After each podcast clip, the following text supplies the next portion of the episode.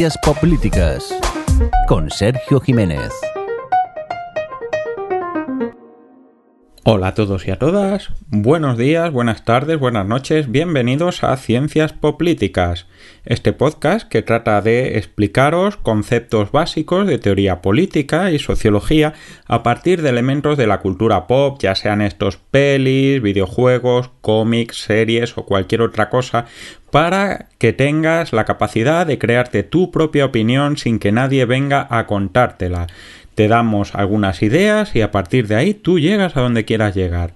Así que no te asustes, es política, pero es divertida. Mi nombre es Sergio Jiménez, Crash el Rau, y os doy la bienvenida a este nuevo capítulo en el que vamos a hablar de un tema que posiblemente siempre está de actualidad y después de las elecciones lo va a estar más. El fascismo. Empezamos.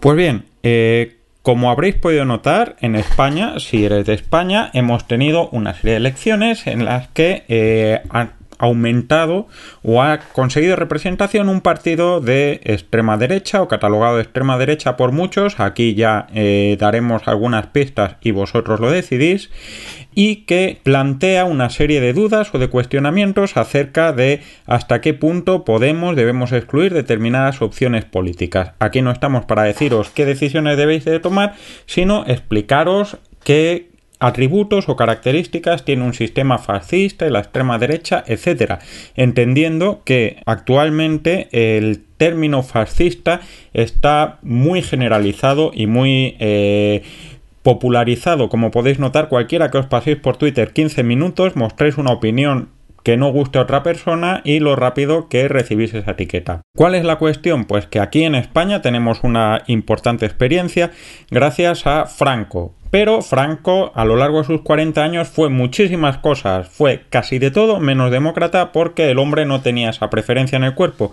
Así que podemos seguir gran parte de esta teoría y de estos problemas y de estos modelos políticos a raíz de la trayectoria de Franco y sobre todo lo podemos explicar perfectamente a raíz de distintas series. Así que vamos a empezar hablando de estos temas.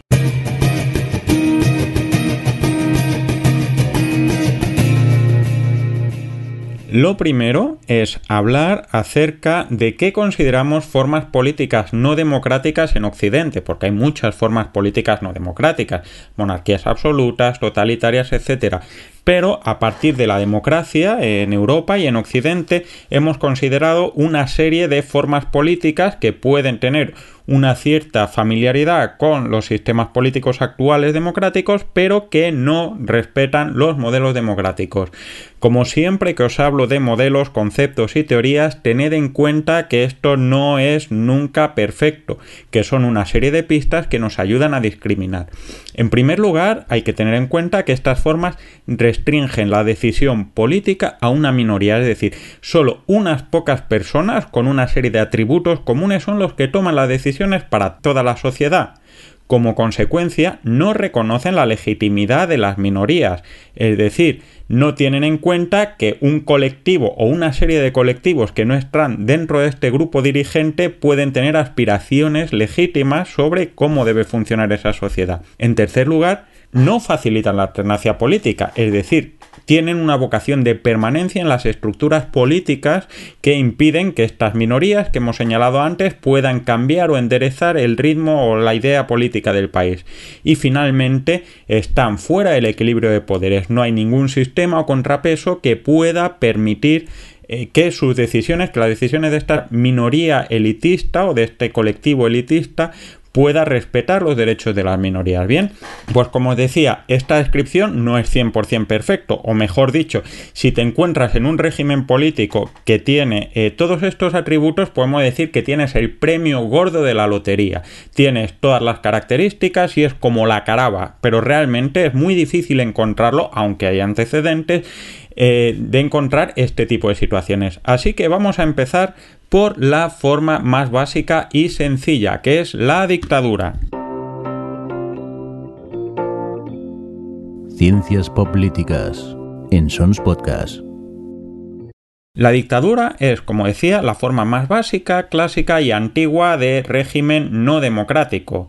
Es muy básica y muy simple porque se basa en el carácter personal de una sola persona. No quiere decir que otros regímenes no democráticos no descansen en el régimen de una persona, como por ejemplo tenemos con el stalinismo o con el nazismo Hitler, con Mussolini, etc. Sin embargo, la dictadura no necesita exclusivamente todos estos elementos adicionales que rodean a los sistemas políticos que vamos a señalar eh, más adelante. Bien, es un término hiperantiguo. Un dictador es una persona que se coloca en la jefatura de la sociedad, en los modelos antiguos, eh, griegos y romanos, para enderezar la situación, para arreglar las cosas. Un dictador acaparaba el poder y a veces eran vitalicios, a veces eran temporales. Hay bastantes antecedentes en la cultura griega y romana. Sin embargo, mientras que en el mundo antiguo era una fórmula relativamente aceptada, lógicamente en la actualidad es algo que no tenemos tan en cuenta. Un dictador normalmente asume el poder de manera unipersonal y apuntalando todo el sistema político sobre él y sobre su voluntad. Es decir, eh, todo depende de esa persona. Si lo pensáis, aquí en España, nuestro paradigmático dictador, que es Franco, no dependía tanto del movimiento y de hecho en el momento que Franco desapareció, la dictadura, el régimen político se sustituyó por una serie de condicionantes, pero evidentemente estaba apuntalado en la voluntad específica y definitoria de Franco. Todo lo que se hacía era lo que él quería o lo que a él no le molestaba. Y punto. No había una estructura, un partido tan fuerte que pudiera contrapresar esto. ¿Dónde podemos ver ejemplos de dictadura? Pues bueno, eh, si os pasáis en aquellos tiempos en los que Cuéntame tenía el 20% de audiencia, el 25% de audiencia, que es cuando empezó Cuéntame, vemos los últimos tiempos del franquismo que son un ejemplo claro de un sistema dictatorial. También podemos ver este tipo de casos en, por ejemplo, en la serie argentina Vientos de Agua, que si no habéis visto, eh, os recomiendo porque merece muchísimo la pena. Como norma general, las dictaduras en sí mismo dan poco juego porque a fin de cuentas tienes una persona nada más al mando.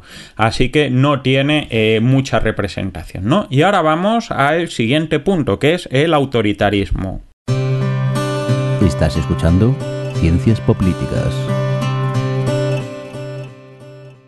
El autoritarismo es parecido a una dictadura, es decir, eh, hay una persona o una voluntad que decide qué es lo que va a hacer la sociedad. Sin embargo, eh, no tiene por qué ser una sola persona. Aquí tenemos la diferencia de, la dictadura. Pueden ser varias personas, puede ser un partido y no precisa un sustrato ideológico. Eh, para existir. Es decir, no tiene por qué hablar ni de la libertad del pueblo, ni de la emancipación de la clase obrera, ni de la clase superior, ni de la raza nazi, área superior, ni de ninguna de estas cosas. Basta con que tenga claro que su voluntad es la que cuenta, ¿no? Elimina la separación de poderes y los sistemas de decisión popular. Es decir, eh, no permite votar y toma las decisiones de arriba hacia abajo. El autoritarismo no necesariamente tiene que copar toda la acción política y judicial. Es decir, un régimen autoritario puede estar tomando decisiones sobre la política económica del país, sobre normas sociales, normas cívicas, etcétera, pero puede que los jueces no estén tan mediatizados, simplemente aplican estas leyes, pero es posible que en un sistema autoritario los propios responsables de o el propio sistema pierda juicios con las leyes que ellos mismos han dictado. Complicado, pero esto es, es una cosa que pasa y que hemos encontrado, por ejemplo, también, como decíamos, en algunas etapas del franquismo. ¿Qué ejemplos tenemos de eh, régimen autoritario? Pues creo que el que más me gusta, el que veo más claramente, es la nueva Caprica de Battlestar Galactica. En este caso, los Cylon consideran que los seres humanos tienen que ser guiados y protegidos de ellos mismos y de su voluntad para garantizar la pervivencia de ambas especies, ¿no? Controlan las cuestiones más importantes, la educación, controlan la producción, pero no se meten en las cuestiones internas humanas, no controlan individualmente a la población. Generan sus normas, las imponen, pero dejan un cierto espacio más allá de ese interés común. Y esto es el autoritarismo. Ahora vamos al siguiente nivel, que es el totalitarismo.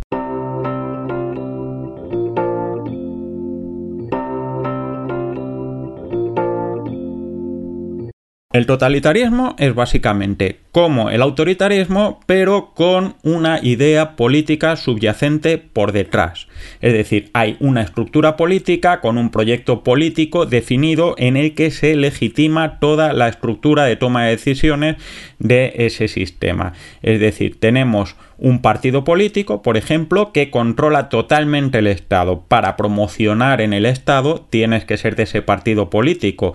Las decisiones son las que toma ese partido político y ese partido político decide qué hacer con el Estado no hay una manera de acceder al poder si no estás en ese partido político. Bien, esta forma de Estado es la que podemos encontrar, por ejemplo, en eh, la Unión Soviética, ¿no? Si, si habéis visto la serie Chernobyl, pues podéis encontrar que tanto los dirigentes de la central nuclear como los ingenieros eh, son cuadros importantes del Partido Comunista, que cuando hay que tomar decisiones sobre qué se va a hacer después de la, del accidente en la, en la central nuclear, eh, se reúne gente del partido para tomar ese tipo de decisiones. Incluso vemos que en el historial de Legasov ha sido tanto su padre como él personas importantes en el Partido Comunista. El partido eh, no deja que otras ideologías evidentemente anden por ahí y desde luego es el que copa todas las estructuras fundamentales de decisión del Estado. Sin embargo, tenemos algunas pequeñas diferencias. Aunque las estructuras del Estado están subordinadas al partido, el, Estado no es el partido. Por ejemplo, en China hay un presidente de China y hay un secretario del Partido Comunista de China. Es una separación formal, pero es una separación. Es decir, no es necesariamente la persona que manda en la estructura del Estado la misma que manda en el partido. O mejor dicho, hay una persona que formalmente manda en el Estado, aunque no pinte un pimiento, y sin embargo en el partido es una persona distinta la que toma las decisiones y es la que manda de arriba para abajo. Puede parecer una tontería, pero cuando veamos el siguiente punto veremos que hay eh, aspectos de fondo importantes. Bien, y ahora vamos al siguiente punto que es el que todos estáis esperando, el fascismo.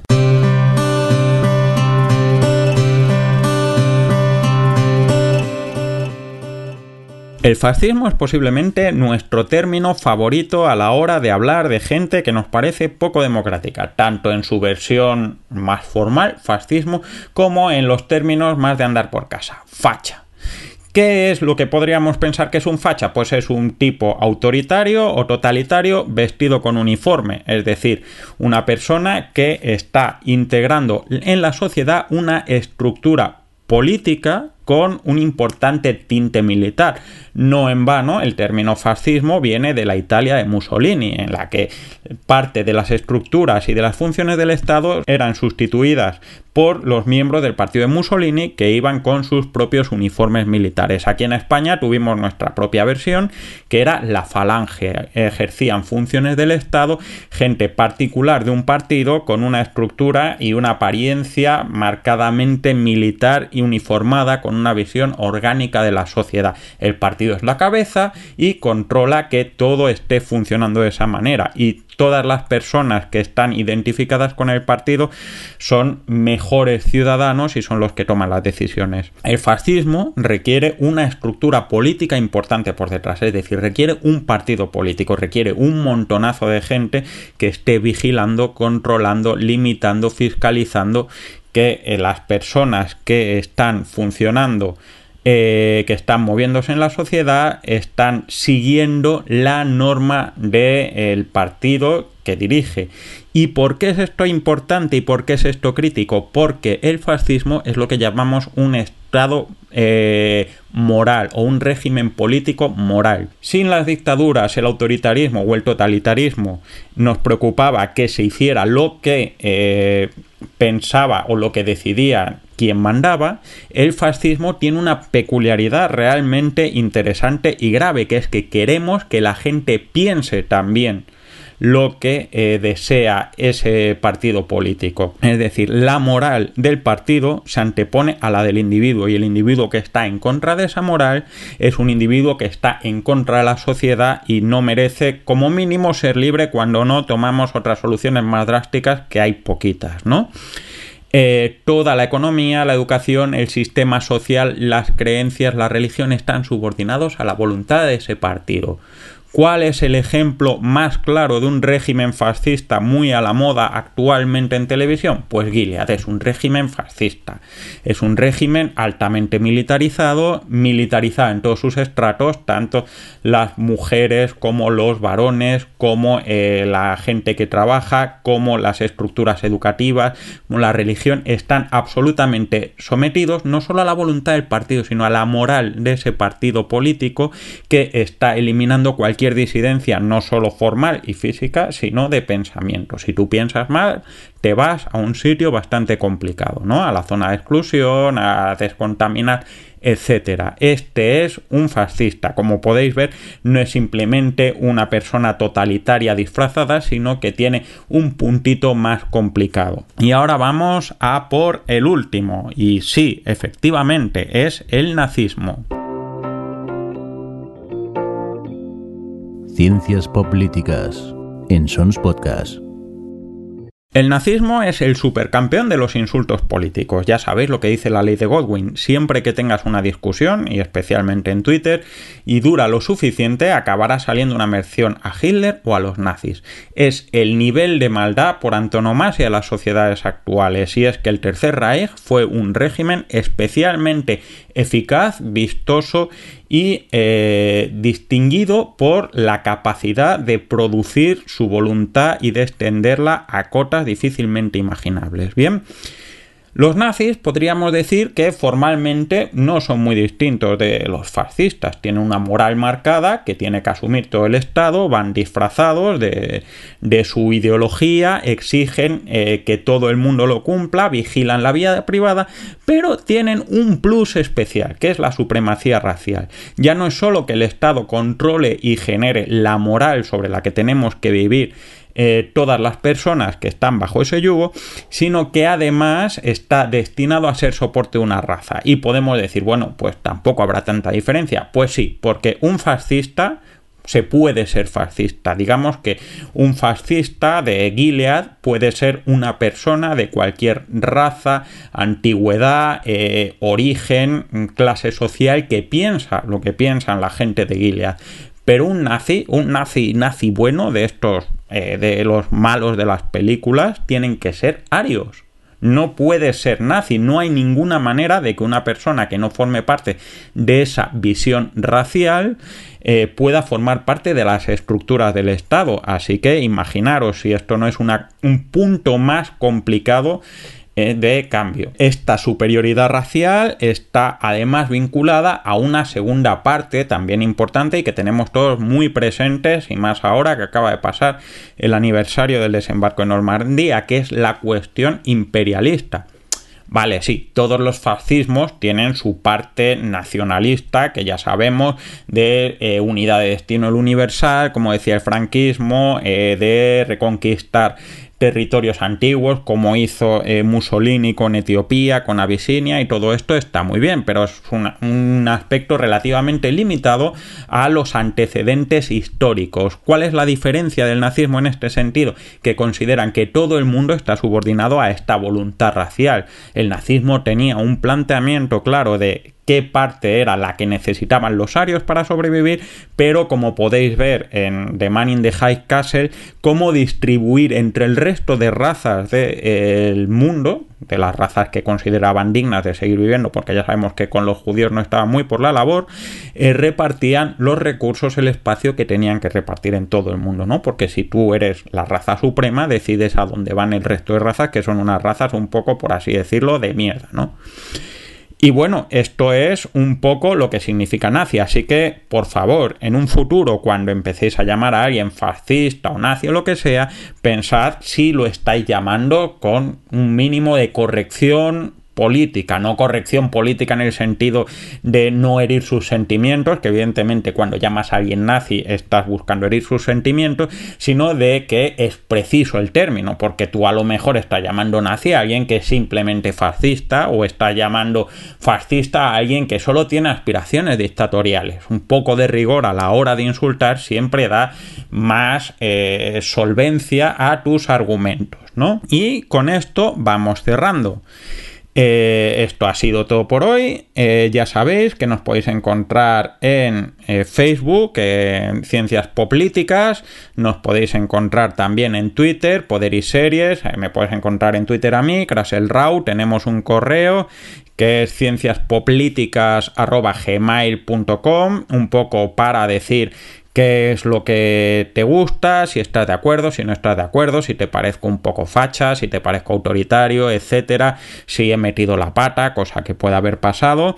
Y eh, también os invito a dejar comentarios y recomendaciones y todas estas cosas que se suelen pedir en iVoox, iTunes, si sigue existiendo iTunes, Spotify, lo que sea, para que la gente eh, que creáis que le pueda gustar, pues nos conozca. Esto ha sido todo. He sido hoy y sigo siendo Sergio Jiménez. En la técnica ha estado el señor Mirindo. Y nos vemos próximamente. ¿Vale? Hasta luego. Acabas de escuchar Ciencias Políticas, un podcast alojado en Sons, red de podcasts. Encuentran más información de este episodio en nuestra página web, sons.red barra ciencias políticas. Y descubre muchos más podcasts en sons.red.